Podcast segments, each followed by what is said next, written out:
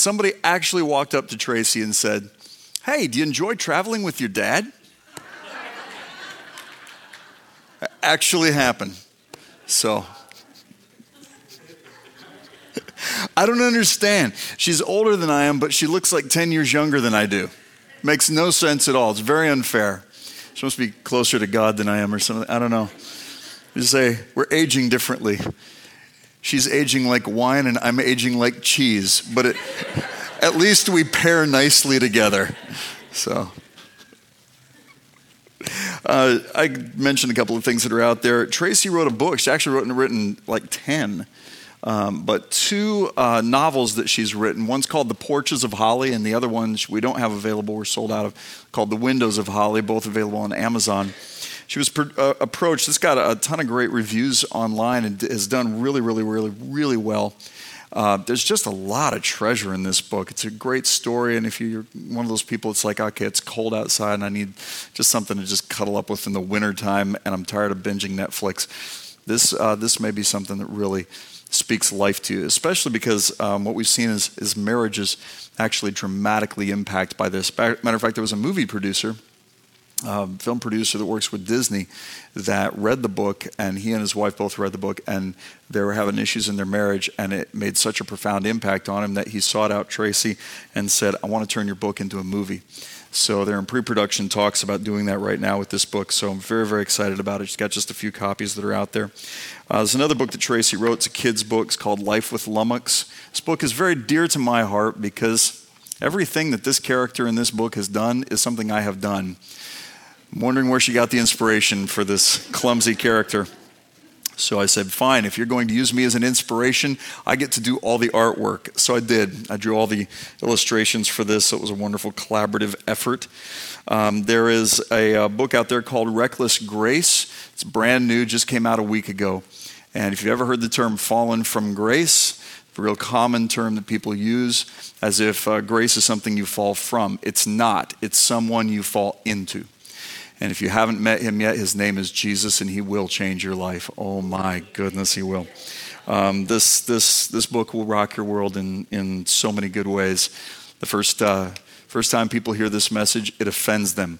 And it's by design that it does that, because God offends the mind to reveal the heart. And the heart revelation, being vulnerable, is what gives you the capacity to see that heart changed. And uh, this is a message I started preaching a decade ago, and it changed my life while I was preaching it, and uh, I believe it now more than I did back then. There's uh, a number of USB thumb drives that are out there that have messages and things on them. One has 12 hours of teaching on what we call spiritual joy fair. Uh huh. It's not about going around beating up on the devil, it's just recognizing who you are and living with such a life of joy that demons can't anywhere, get anywhere near you because uh, uh, demons hate joy. Demons hate joy, and so do religious people. So you just rest in that one. That's that's great fun.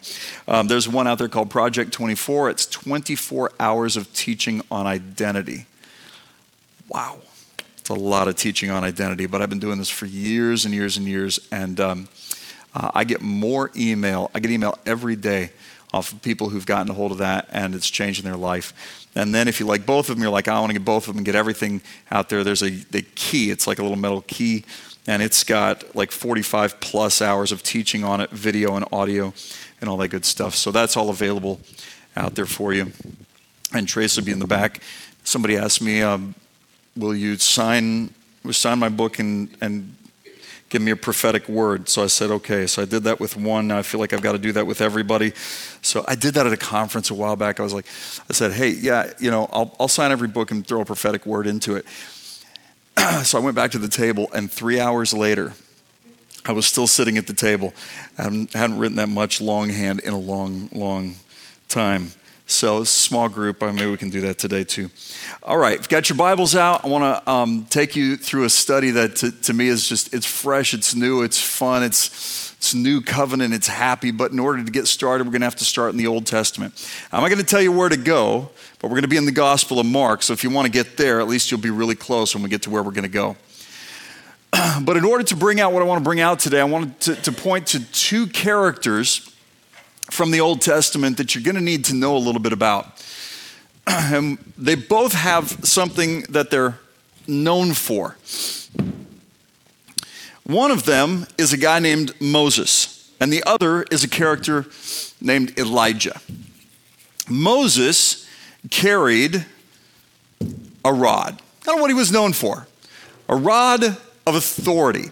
Now, the way that Moses actually came about is, is a bit dramatic. I mean, he doesn't show up until later in his, in his life. He kills an Egyptian in Egypt because he sees injustice happening. The injustice button goes off in this guy, so he kills this Egyptian. Now he flees.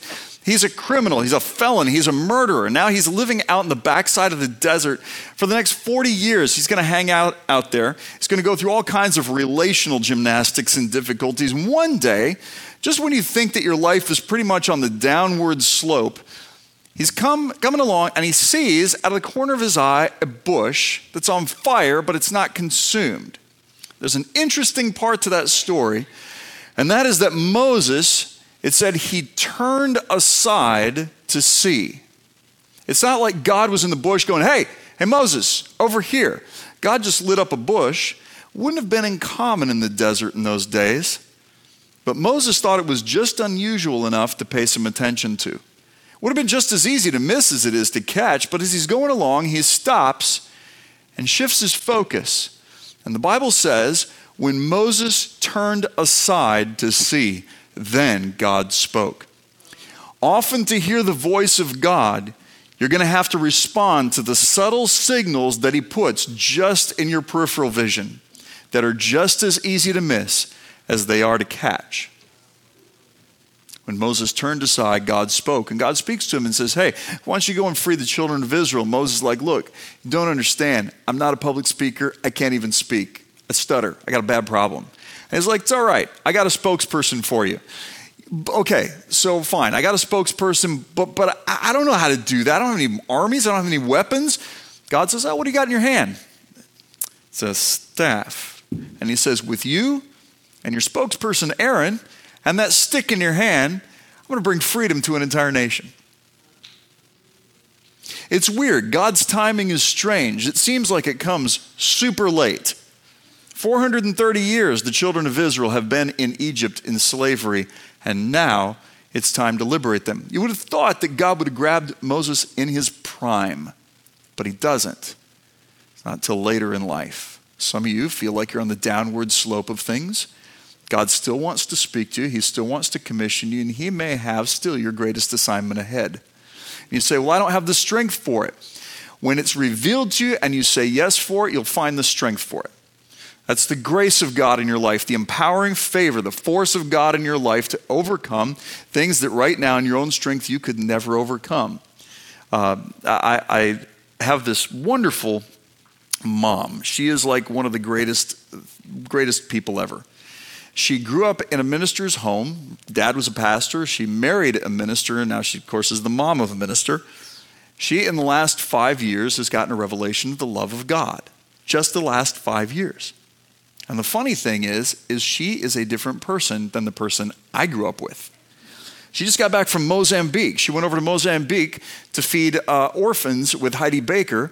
And one day they fed 5,000 children. She hugged over a thousand kids, and she wants. She comes back, and I said, "Mom, you, you barely have running water, clean water over there. It's like it's it, it's it's a dangerous environment. They were beheading people just up the road from where she was." She's like, so much love, just so much the glory of God. I can't wait to go back. I'd spend my whole life, the rest of my life, just hugging kids. Like 79 years old, and she feels like she's just getting started. You follow her on Facebook, which I highly encourage you to do, you can see all the wonderful miracles that God is doing through her. She was out yesterday uh, going around around Orlando praying with people, and she just looks for anybody who looks like they need a grandma hug and walks up to them and just starts loving on them, ministering to them. It's amazing. 79, and she'll say to me, Bill, I'm just getting it now. It's not too late. Oh, yeah. Moses and his staff. Go to Pharaoh one day, and God says, Moses, I want to show Pharaoh my power. Take that staff and throw it down. And he does, and when he does, it becomes a snake. Fortunately, this one did not. Yeah, me too. Super glad. Becomes a snake, and Pharaoh's magicians, they throw their staffs down too, and the same effect happens. And uh, because there's power in darkness, but it's never more powerful than the power of God. And in a very cool story, Moses' snake slithers over and eats all those staffs of the Egyptian magicians, and Moses grabs it by the tail, picks it up, and voila, it's a stick all over again. That's a cool story, no matter how you slice or dice it. It's pretty neat. The most dramatic thing with Moses' staff is when he gets to the Red Sea, and he's got the children of Israel there. 1.2 million people, and he's got behind him Pharaoh's army coming about to slaughter them, and now they're stuck in a spot they can't get out of. And says to God, What do I do? And he says, Stretch out your staff. And as he does, the water parts. You guys all seen the movie? The water parts, and they walk across to the other side. A stuttering man, a stuttering old man, and a stick liberate an entire nation. Because this rod, as simple as it is, represents authority. And in order to walk in the authority of God, Moses just simply had to respond to the word of the Lord. A principle then that is still true now, because you and I carry authority. We'll talk more about that later. But authority is activated by responding to the word of the Lord. See, it's, it's the power of God flowing through your life. And the thing about the power of God is this you never know how powerful you are until you aim your authority at a problem.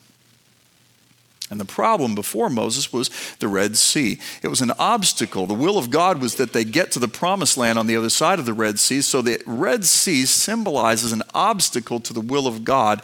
And with authority, responding to the word of the Lord, Moses simply does this stretches out the rod, and the Red Sea parts. The obstacle parts as if it's not even there. And then they walk through to the other side. When they get to the other side, he turns around and he reverses the whole process. The water comes back, destroys all of Pharaoh Pharaoh's army. And so the very thing that became their obstacle was turned into their salvation. Fascinating because I think when Jesus told us to love our enemies, it wasn't uh, just, just uh, a way of letting them roll over you. It was the idea that uh, in loving your enemies, you actually position your heart to receive them when God touches them, and the adversary becomes your advocate. Strange how that can work, but I've seen it happen many, many times in my life where your enemies actually end up becoming your friends. The thing that was once an obstacle actually begins to work in your favor. And so Moses, that rod of authority, accomplished quite a lot. There's a couple of times where God has Moses feed the thirst of the children of Israel out of a rock. And in one instance, he tells Moses, strike the rock, and he does. He takes the rod, bam, hits the rock with it, and water comes out and quenches the thirst of the entire nation. Another time, God tells Moses, Speak to the rock. Again, responding to the word of the Lord. But Moses apparently doesn't want to talk, he'd rather text.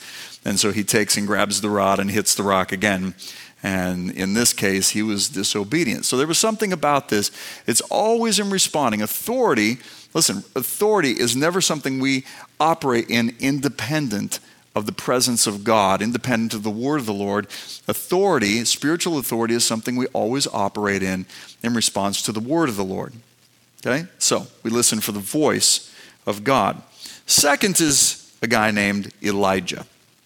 Elijah didn't carry a rod of authority, Elijah carried a mantle of anointing. Ah, this is just a scarf. I don't consider it as anything more than just a nice neck warmer. I was in a meeting one time in Kalamazoo, Michigan. Funny story. And uh, it was cold, wintertime, snow outside, and I had a plane to catch. And I had just finished a session, and then I had to head straight to the airport. When I got done with the session, there was a whole bunch of people who wanted to talk, so they lined up, and so I was praying with people. And and we were having a great time and it was really really good And suddenly i realized that the guy who was driving me to the airport he says he says man we got to get out of here now you're going to be late for your flight and I, oh no It's like 100 people left and i ah, can't, can't get to them all that's what i got to do so excused myself apologized and went past the group and at the very end of the row there was this kid couldn't have been more than 15 years old standing at the end of the row And as I walked by, and here I got this scarf, I see the disappointed look on his face. He'd been waiting for a long, long time. And I never said anything to him. I just took the scarf, and I don't know, just it was just a spur of the moment thing. I took the scarf and I just looped it over his neck, and I just kept on walking. Just gave it to him. And he hollers after me and goes, What mantle is this? Like it's a scarf. I don't. And so the first thing that came out of my mind, or my mouth, and, and out of my head was, I don't know, ask the Holy Spirit, He'll tell you. I just left it. Didn't think a thing of it. You know, gave a, gave a scarf away, no big deal, right? A year later, I'm in Detroit, and this lady shows up to the meeting, and she goes, You don't know me, but you met my grandson a year ago. And uh, he was at a conference, he was waiting to talk to you, and you didn't have time to talk to him, but on your way out, you put your scarf over his neck. And uh, I just want to let you know. I said, Yeah, I totally remember that. Wow, that's wild. She goes, Well, he took that scarf to school and he started putting it on his sick classmates, and they started getting healed. And revival has broken out in that school where now he started like this Bible club, and all these kids are coming to it, and it's just like, it's, okay, as she's telling me, I would love to tell you I'm totally rejoicing. You know, I'm like, wow, that's amazing. As she's telling me this, here's the thought that's going through my mind, Tim. I want that scarf back. like, what? what? Because it never did anything for me other than keep my neck warm and looked reasonably cool. But that, that was it. See, anointing, anointing is not so much in the object Anointing has to do with your faith, right? It has to do with, for whatever reason, he believed something that became manifest when he did something with a, just an intangible or a tangible uh, piece of cloth that I didn't think anything special about, but he did. And God started using it. God will look for ways to leak out through your life in avenues of faith. And sometimes it's radical, crazy faith. Um, we were on Friday night. we were in uh, in Baltimore, attending a birthday party at a Chinese restaurant. You never know where God is going to show up. You just never know. And at this birthday party, um, the the lady who's there is a, a pastor's wife, friend of ours, and she says, "I'd like you to, to get up and preach if you would." I'm like, "Wow!" In a Chinese restaurant, that'll be interesting, right? So I get up and just start just sharing. And all of a sudden, man, I feel the presence of the Lord in the room. And I'm just kind of walking around in between tables, just sharing. And there's a number of people that are there for the birthday party, but the restaurant's packed. And I reach over and I put my hand on this one lady's head, and she falls out of the chair onto the floor. And then again and again and again, and it happens. And pretty soon it was like, man, God has hit this room. So we started calling for people who are suffering with depression. That was the mode of the moment. It was like, if you're suffering with depression right now, get up here. And so now we have a line of people, some with the birthday party, some not with the birthday party. And this one guy who wasn't even with the birthday party comes and stands up here. And, and so I put my hands on him, and the guy just starts doing this thing. It's like back and forth like this. And he starts smiling. And I go to let go of him, and he goes, Don't let go of me. I'm going to fall over. Total stranger, no idea who this guy is. And God's just hitting this guy. One person after another is just boom, boom, out on the floor in the middle of a Chinese restaurant. And all of a sudden, these guys, these ex addicts that are part of this church, get up and gather in a circle and start singing at the top of their lungs, be enthroned upon the praises of a thousand generations. You are worthy, Lord of all. It was like one of the trippiest Chinese restaurant moments I've ever had in my life. Freaky. Freaky cool. Food was okay. But but the glory was amazing. it, was, it was incredible. Anointing's a, an interesting thing because anointing works a little different than authority. Authority, you respond to the word of the Lord. Anointing, you respond to the wind of the Spirit. The wind of the Spirit is like the slightest nudge that fills the sail of a boat and moves it in a specific direction. I didn't get any specific word that we're supposed to minister in a specific way in this Chinese restaurant, but I did get a slight nudge of the wind of the Spirit and could see what the Lord intended to do. But it always requires our responding and aligning and agreeing with it.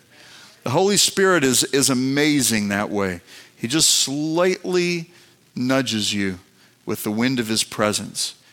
And if you allow yourself to be sensitive to the wind of the Spirit, then you can walk in a constant, just a constant awareness of the presence of God upon your life and always be anointed for any moment that happens. It doesn't have to happen in a service. Last night, I don't know if I didn't see him here this morning, but uh, oh, yeah, our brother here last night came in with a back issue from a construction issue, and, and we didn't pray here in the service, we prayed outside in the foyer.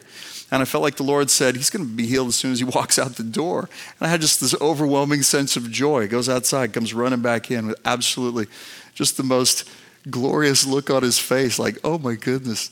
And God just touched him. He went outside and God touched his back, and, and uh, he walked out very slowly in a lot of pain and ran back in.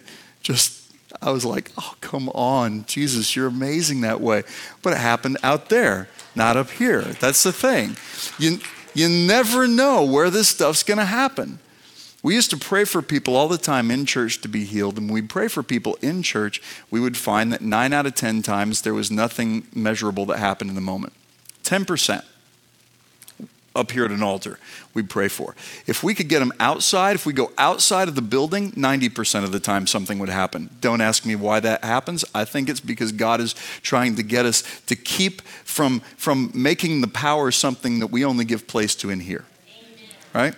Divine health is something you walk in, so divine healing is what you can release when you go out there.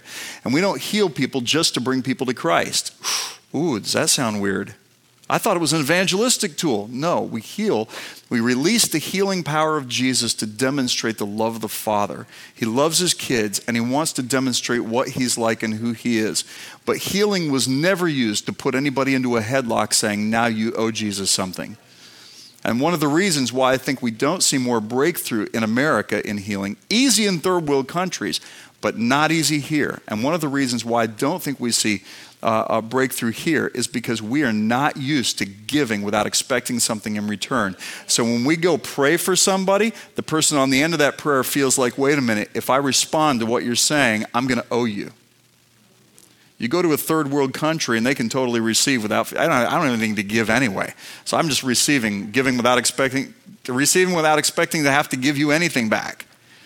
And receiving miracles in that environment is super easy. Receiving miracles in this environment is not because it always seems to come with an ulterior motive. And when you go with the purpose of just releasing the anointing, the love of Christ, just to show people what He's like and how He loves, not needing them to respond, they don't even need to say yes to Jesus. If that sounds heretical to you, just let that sit there for a second.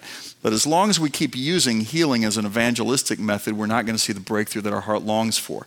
But once healing purely becomes an expression of the love of God to people who may never say yes, you'll see it flowing through you like a river. And pretty soon it just becomes super easy. Why? Because you don't have to be the one that heals, He's the one that does it. I feel like I'm giving you a ton of stuff to think about in here. Crazy. Most people like healing as long as it's an evangelistic method. Take it to a third world country sometime, watch somebody get healed, and then see them walk away, never intending to follow Jesus. And you're just like, whoa, what was the point and the purpose of that? To show the love of God, to tell them what he's like. Elijah carried a mantle of anointing, and, and it was, I don't know what it was. Maybe it was a, like a large cloak. Maybe it was something hung all the way to the ground. Who knows? Maybe it was like a, like a, a sheet or a blanket or something along those lines. So here's Elijah with this mantle of anointing. And Elijah has a successor, a guy by the name of Elisha. And Elisha's an interesting character because he, he does what none of the other prophets are willing to do. That is that he's going to follow Elijah like, like nothing, man. I'm, just, I'm not letting you go. I'm not letting you out of my sight. And the day that Elijah is going to be taken up, he tries to lose Elisha four times. And Elisha keeps saying, As surely as the Lord lives, I'm not leaving you. And they finally get to a, another body of water, oddly enough, not the Red Sea, it's the Jordan River. And Elijah comes up to the Jordan River and he does this thing. And the water parts and they walk to the other side. Now, if I'm Elisha, I'm like, I want that. He gets to the other side and Elisha asks Elijah something just incredibly bold. He says, I want double of what you have. Now, you can't give away what you don't have. And so, if that was a possible thing, then you know, we just go around doubling every anointing we carry. But that's not the way it works. You can't give away what you don't have. But Elijah discerns by the Spirit that God actually wants to give Elisha a double portion of anointing. And so he says, Listen, if you see me when I'm taken, then you can have what you've asked for. Now, this seems like a simple enough request. No big deal. But it's a test. The, eyes, the, the eyes are now focused. If you see me when I'm taken. All right. So, Elisha's like, easy enough. Eyes on you, like a laser beam. The problem is now God is going to set up a test. And coming out of the sky, here is a chariot and horses, and just for added effect, they're on fire. it's, it's almost cruel when you think about it. It's like God's like, all right, let's see if he can stay focused. Light up some horses and a chariot. You know, hitch them up and light them up. Let's go. You know, and here, this flaming chariot and horses says, doesn't just go out of, out of the corner of the vision, splits the two of them, comes right down in between them. Amazing sight. And Elisha cries out, like, Are you seeing this? But he doesn't take his eyes off of Elijah. And we oftentimes think that Elijah went up in a chariot of fire, but he didn't. The Bible says that Elijah was taken up in a whirlwind. So there what was the point of the chariot of fire? It was a test. And the test is this. When you have a call to keep your eyes fixed and focused on something, can you stay focused without being distracted by the supernatural activity of God, the supernatural activity that even God is sending into the room, can you stay focused on what you're supposed to be focused on and not be either distracted or offended by the supernatural activity of God happening all around you? Hard to do. Hard to do um, in our church in Austin, Texas, years ago, we started seeing crazy, crazy manifestations happening. Nothing we were asking for, it just started. Like um, uh, gold would show up, uh, it'd cover like an entire section of chairs. And people would say, Oh, it's just glitter. You guys sprinkled some glitter around. No, it wasn't, because it would show up and then it would disappear. And you know glitter glitter, glitter is like glitter is like the glitter is like the herpes of craft supplies. It's like once it's there, it never goes away, right? It's like that's terrible. I can't believe I said that out loud. Oh, just thinking, what's the first thing that comes to mind? Oh.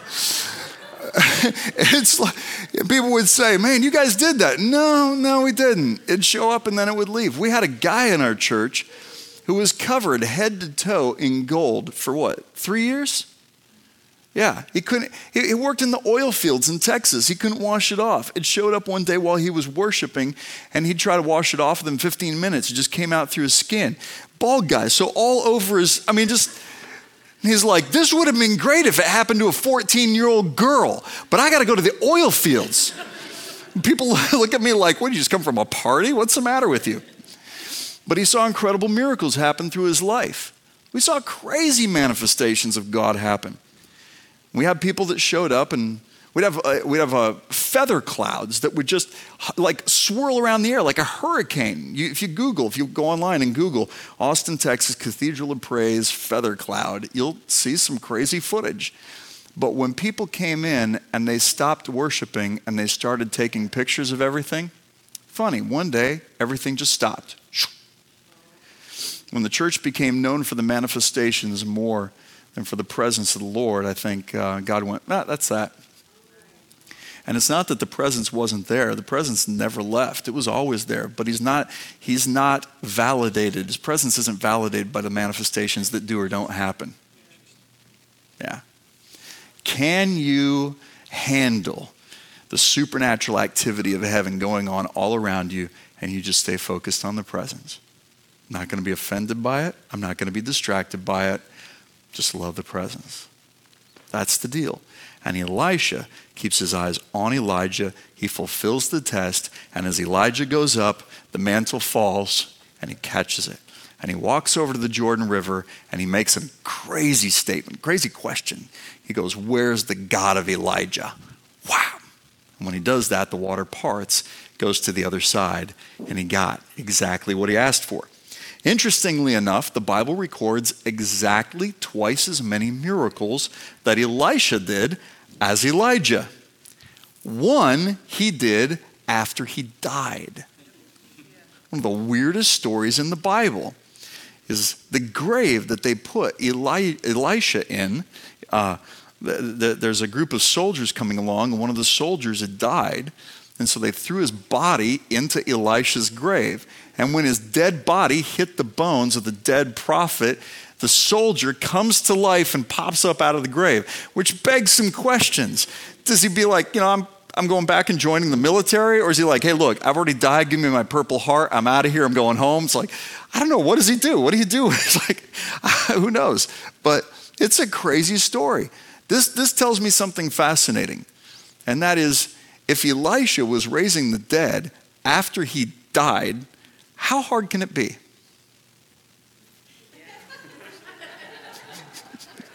well, I need a spe- I need like a I need to be prayed up to raise the dead. Well, Elisha did it when he was dead. So let your mind wander on that one for a while.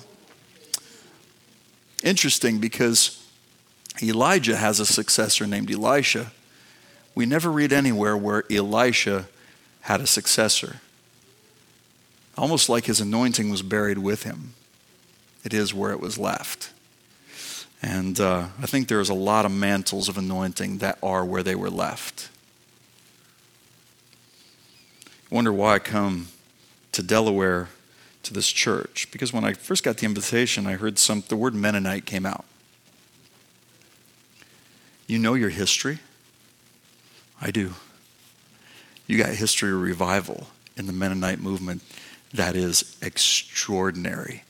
And even if modern Mennonites aren't aware of it or have dismissed it or it's turned into something that's super religious. You see people like you see people in the Mennonite movement and they and they they dress, they act, they look a certain way. Why do they do that? Well, for a lot of people now, it's just tradition and religious ritual. You know why it happened way back when? Is because there was a visitation of the Holy Spirit that showed up in such a powerful way that they were like, we're set apart for everything else but the presence of God.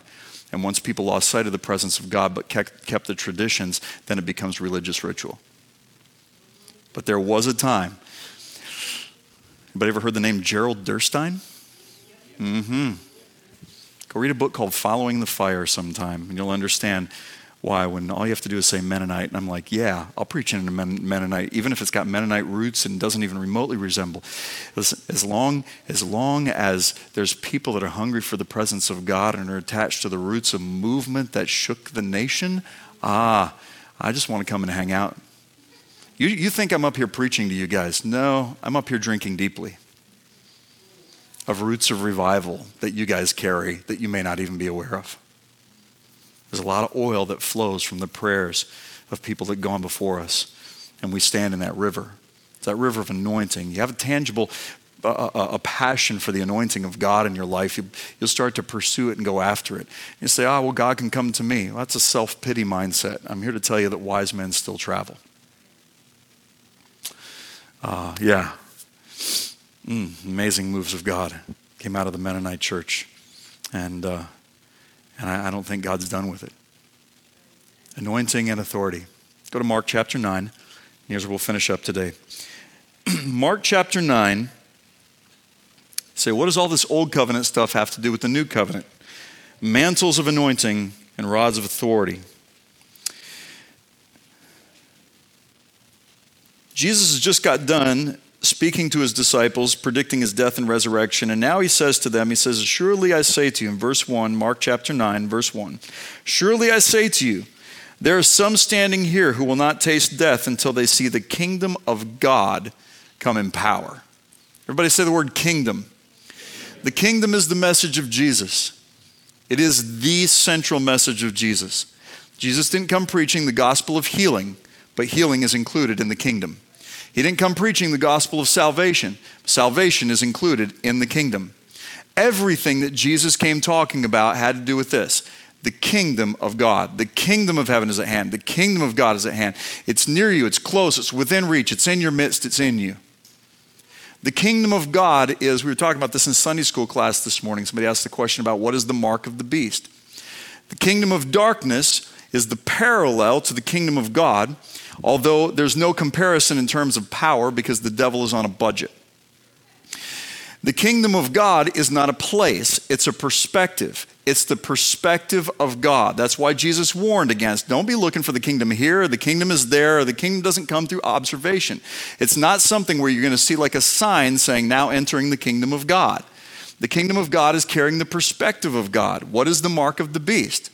It's a perspective, it's a mindset. Where's the mark put? On the hand and on the head. The hand. It's the activities of man that don't involve the leading of the Spirit. And it's the mindset of man that has divorced itself from God, is completely leaning on its own understanding. The mark of the beast is not a literal mark you get, it's a mindset that's been around for a long time. It's activity that's been around for a long time. That's what marks the beast nature. The image and likeness of God stamped on you is the, the spirit of the resurrected Christ taking up residence in you.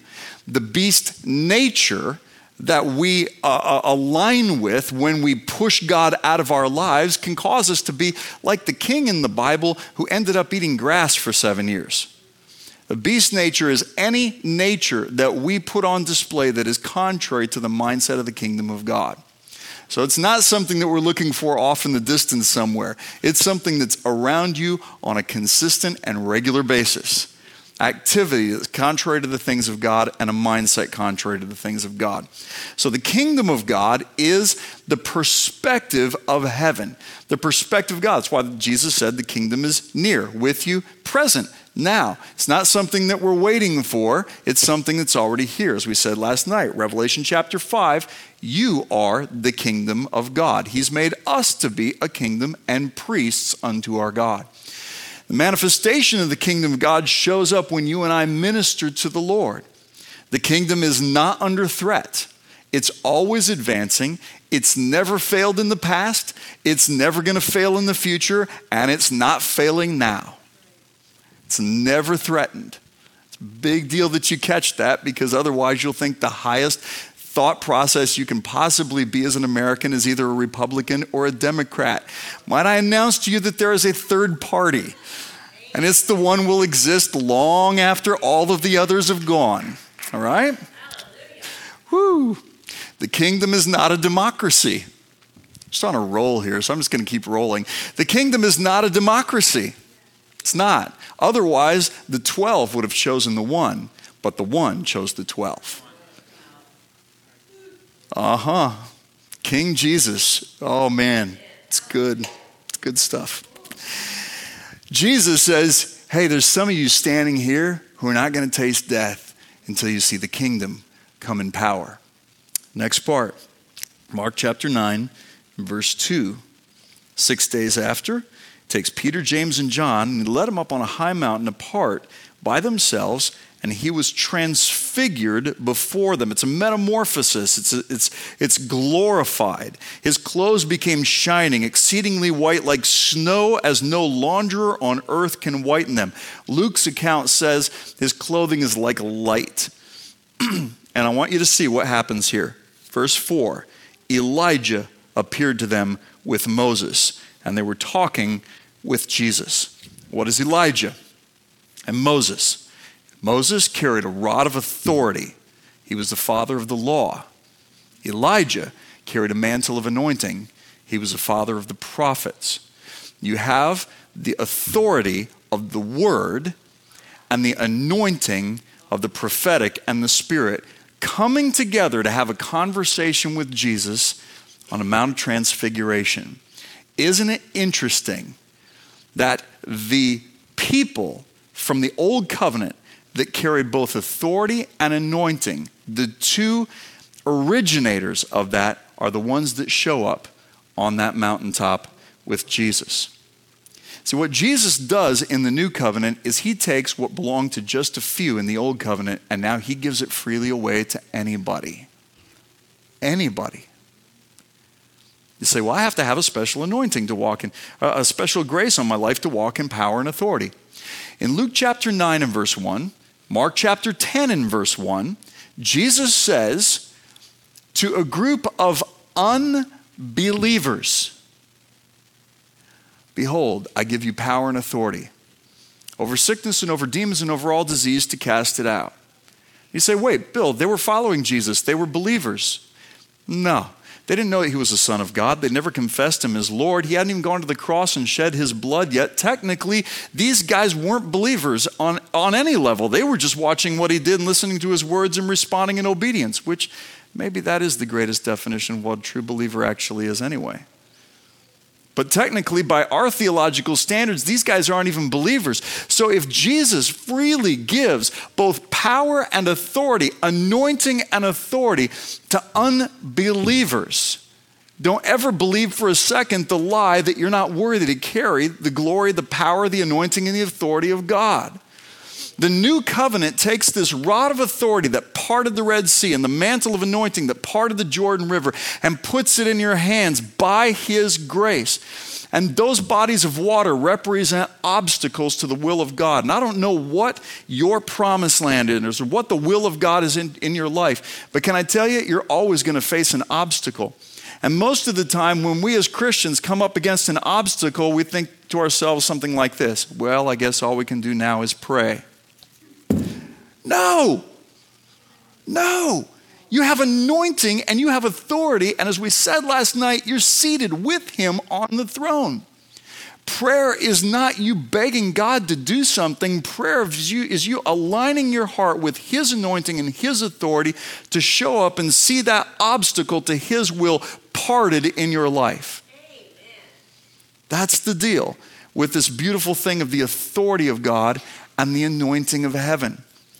And again, I don't know what your obstacle is, and I, I don't know what you've got going on. Some of you saying, "Man, I've been taking some hits lately, and uh, and I thought I wore the armor of God."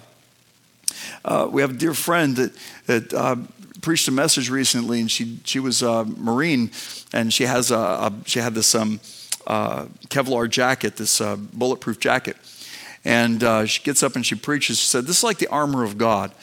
Um, having the armor of God on doesn't mean you don't take hits. And she said this, I thought it was so funny. She says, Hey, do you know what it feels like when you get shot with a bulletproof vest on? I said, No, I've never had that experience. She says, Well, I have. It feels like you got shot. She says, Interesting. You still feel the pain and you feel the blow of it, but your life is preserved. And even though you're carrying the armor of God and wearing it, you may still feel some hits, but your life is preserved. You walk in the anointing and the authority of God means you respond to the word of God and the wind of the Spirit in any given moment. And between the word and the wind of the Spirit, everything that's necessary to see those obstacle, obstacles part will be in your hands. I said this last night, and I want to just reiterate this again. The grace of God to walk in both anointing and both uh, anointing and authority will give you the power to be able to either confront or endure. Both of them, the lion and the lamb, are both wrapped up in Christ. He's called the lion of the tribe of Judah, but he shows up as the lamb. And some of you think, well, I hit an obstacle, I just have to I just have to wait for God to show up and rescue me. Sometimes, yes, you be the lion and you let him come in and say, Stand back and see the salvation of the Lord. And he comes in, shows up strong on your behalf. Psalm 24 Lift up your heads, O ye gates, and be lifted up, ye everlasting doors, and the King of glory shall come in. The King of glory, strong and mighty. He shows up and he does what you, you could never do. And you watch him, he rescues the whole thing. But then there comes a time where he says, Take that rod of authority, take what you've got in your hand and stretch it out. Respond to his word and walk in authority and confront that obstacle in front of you. You will not be able to conquer what you're not willing to confront. And the thing is, in our lives, we find ourselves so oftentimes walking with a sense of powerlessness when we come up against an obstacle. And again, let me say this again I don't know what your obstacle is to the will of God in your life, but we're all going to face them. If you did not have an obstacle to overcome, you could never be an overcomer. It's funny how that works. Obstacles demonstrate to you how strong you actually are, what you're actually capable of. And if you don't overcome the obstacle that's in front of you, the ne- next obstacle that shows up will also discourage you. But with every obstacle that shows up, it becomes an opportunity to see the salvation of God move through anointing and move through authority to take you across to the other side into your promise. This is the inheritance of the believer. That both in the old covenant, it's carried by a few, but in the new covenant, it's carried by many, many, many people. Would you bow your heads with me this morning? Thank you, Jesus. Okay, those of you in here right now, you're facing, I'm going to ask you a bold question. Those of you right now, you're facing a situation, you see that there's a promise ahead of you, but there's an obstacle between you and that promise. I want you to stand to your feet right now. I just want to pray for you right where you stand. You can see what that obstacle is. All right. Those of you who are sitting around them, you are a prayer team today. I want you to stand up. I want you to find somebody around you and put your hand just lightly on their shoulder.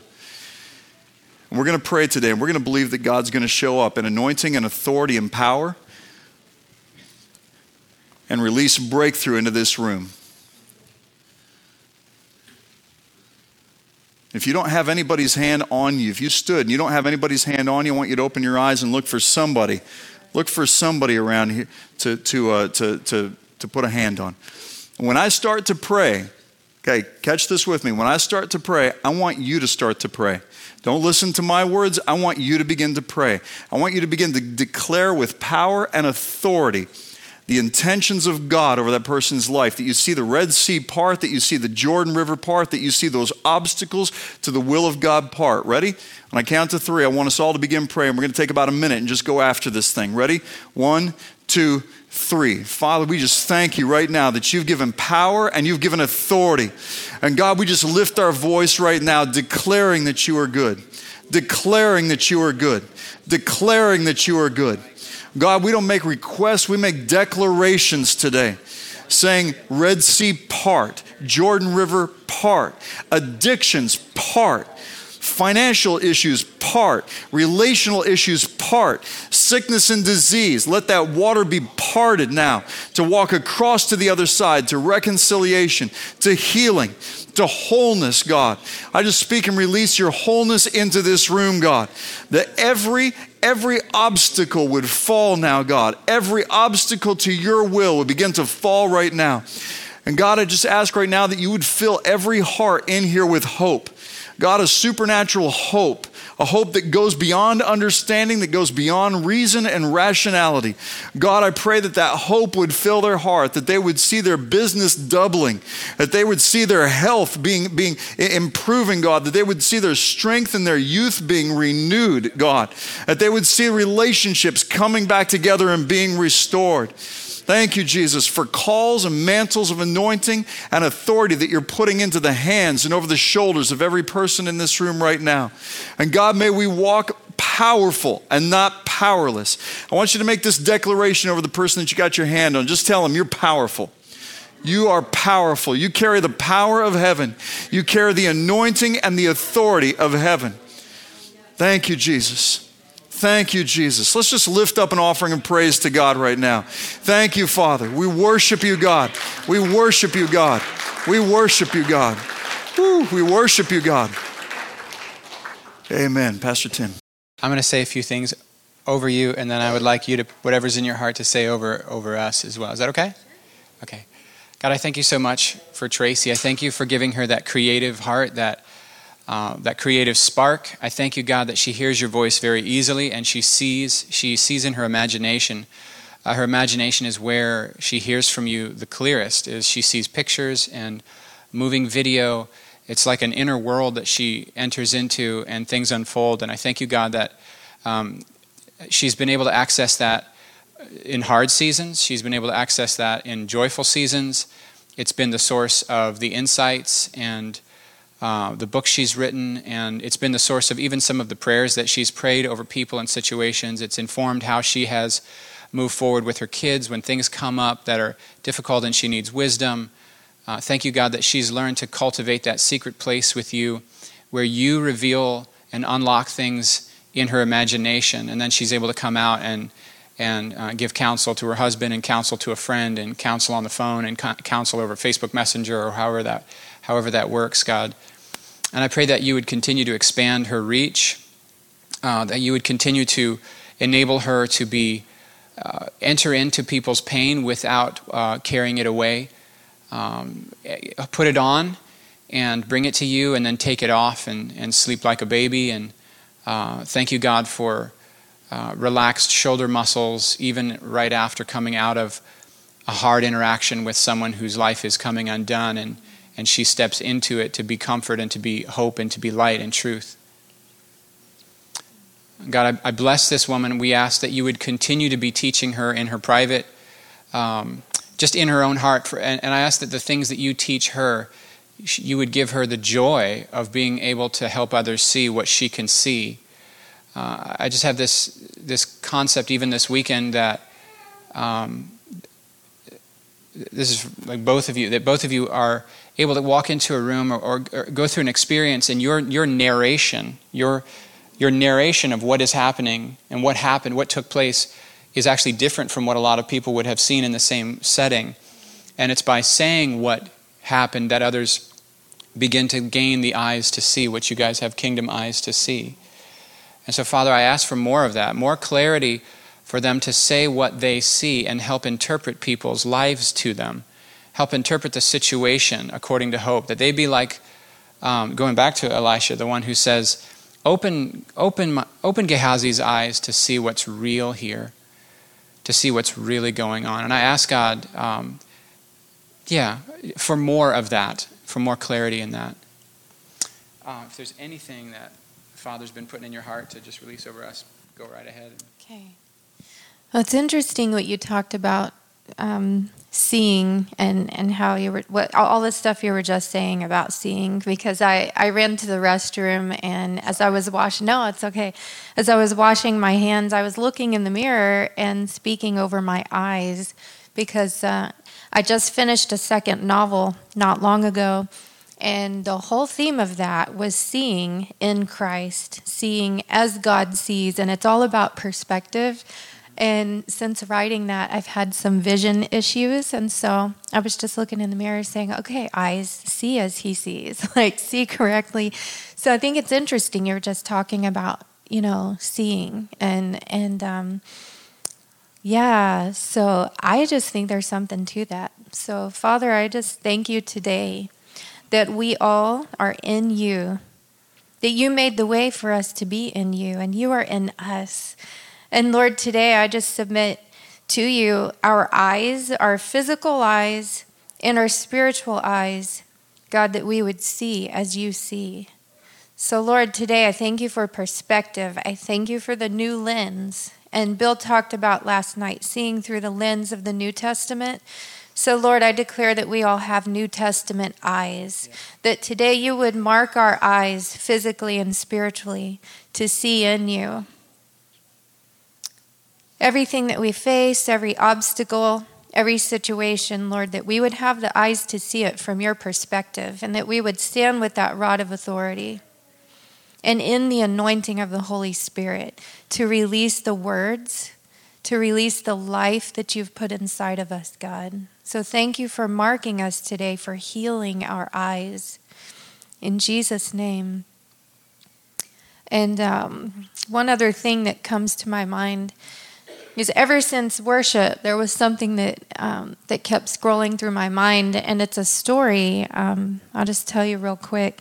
So many, many years ago, there was a, a small church in a tiny, tiny town in South Dakota.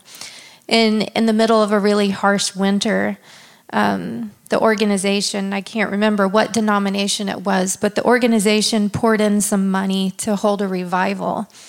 And so they put this pastor in charge and his board, and they said, We're going to have a, a, revival this winter.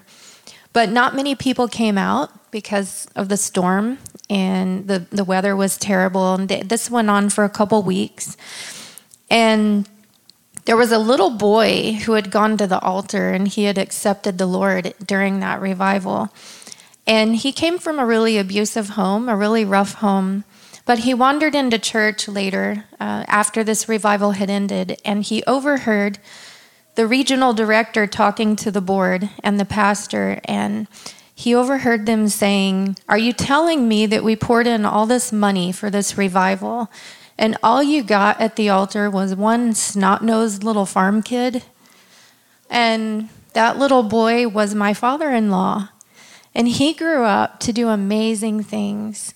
He, he saved lives, like both spiritually, uh, physically. Uh, he brought thousands and thousands of souls to the Lord. He grew up to do great things. And so I don't know why that story kept scrolling through my mind during worship, but maybe it's just to say that no matter how small or little or if something looks like, okay, this wasn't a success, if you've stepped out to do something and, and you look at the results or the fruit of it and you think, well, what, it's not much, don't believe it because those little things are so significant, to God and it matters and He's going to use it and He's going to pour through and and so that little seed that you've given him, like it's such a big thing. So I just bless you with that in Jesus' name. Like the little things matter. So, Father, I thank you for bringing us here. Thank you for the arms that have welcomed us here, Lord. And I thank you for all that you have planned for this body of people, for this church. And Lord, I just speak right now over Pastor Tim and his family your blessings abundant, Lord, and gifts of joy and peace to be returned to them a thousandfold, Lord. And, and I just speak multiplication in Jesus' name.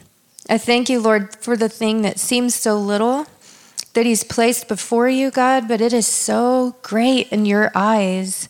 And maybe that's part of the perspective thing is to be able to see as you see because it is so big and it's so significant, Father. So thank you for what you're doing in them. And God, I just speak a healing over this body right now in Jesus' name. Where things have been torn, um, where destruction has tried to come in, where divisions tried to come in, Lord, and where hearts have been wounded. We just thank you, Lord, that right now you pour your healing balm into those places, every crack, every crevice, because ultimately, Lord, we are all one. We are all one and we are all together. No matter what happens uh, in this physical way, the physical situations, God. And so I thank you for uniting the body. I thank you, Lord, for speaking your healing over every life. Lord, I thank you for bringing in who you want to bring into this place, Lord because your glory is to be revealed here and, and across this region, Lord. So I just thank you, Lord, for that blanket of peace and what looks like a really harsh, just in the spirit, um, just like what I was talking about, the revival that took place in a harsh winter. Um, just in a spiritual atmosphere of harshness, that you are there and you are doing mighty things, God. So just let it pour out, let it flow in the name of Jesus. And God, I just thank you for the heart of this pastor. Thank you, Lord, for his, his tenderness. And uh, yeah, just that your heart would continue to grow and expand in love and the grace of God. And he gives you the words of wisdom to speak. And I just pray for encounters in the days to come uh, as you're out in public, whether, whether it's at the grocery store, whatever you're doing, that God's going to bring people across your path and you're going to speak words of healing. So thank you, Lord. In Jesus' name.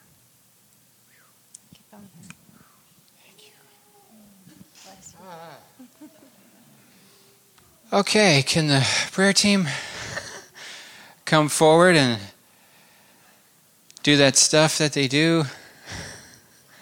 I'm a little drunk. I don't drink alcohol, just to be clear. Uh, go ahead and stand. If you would like more prayer, please go ahead and come up. Uh, Tracy, if you want to pray for anyone with eye issues, that would be awesome. And then let's pray over the meal too. Father, thank you for the. That is today, right? Oh, good. Yeah, I am a little drunk. Pray for the. Bless the. Someone else do this. Amen.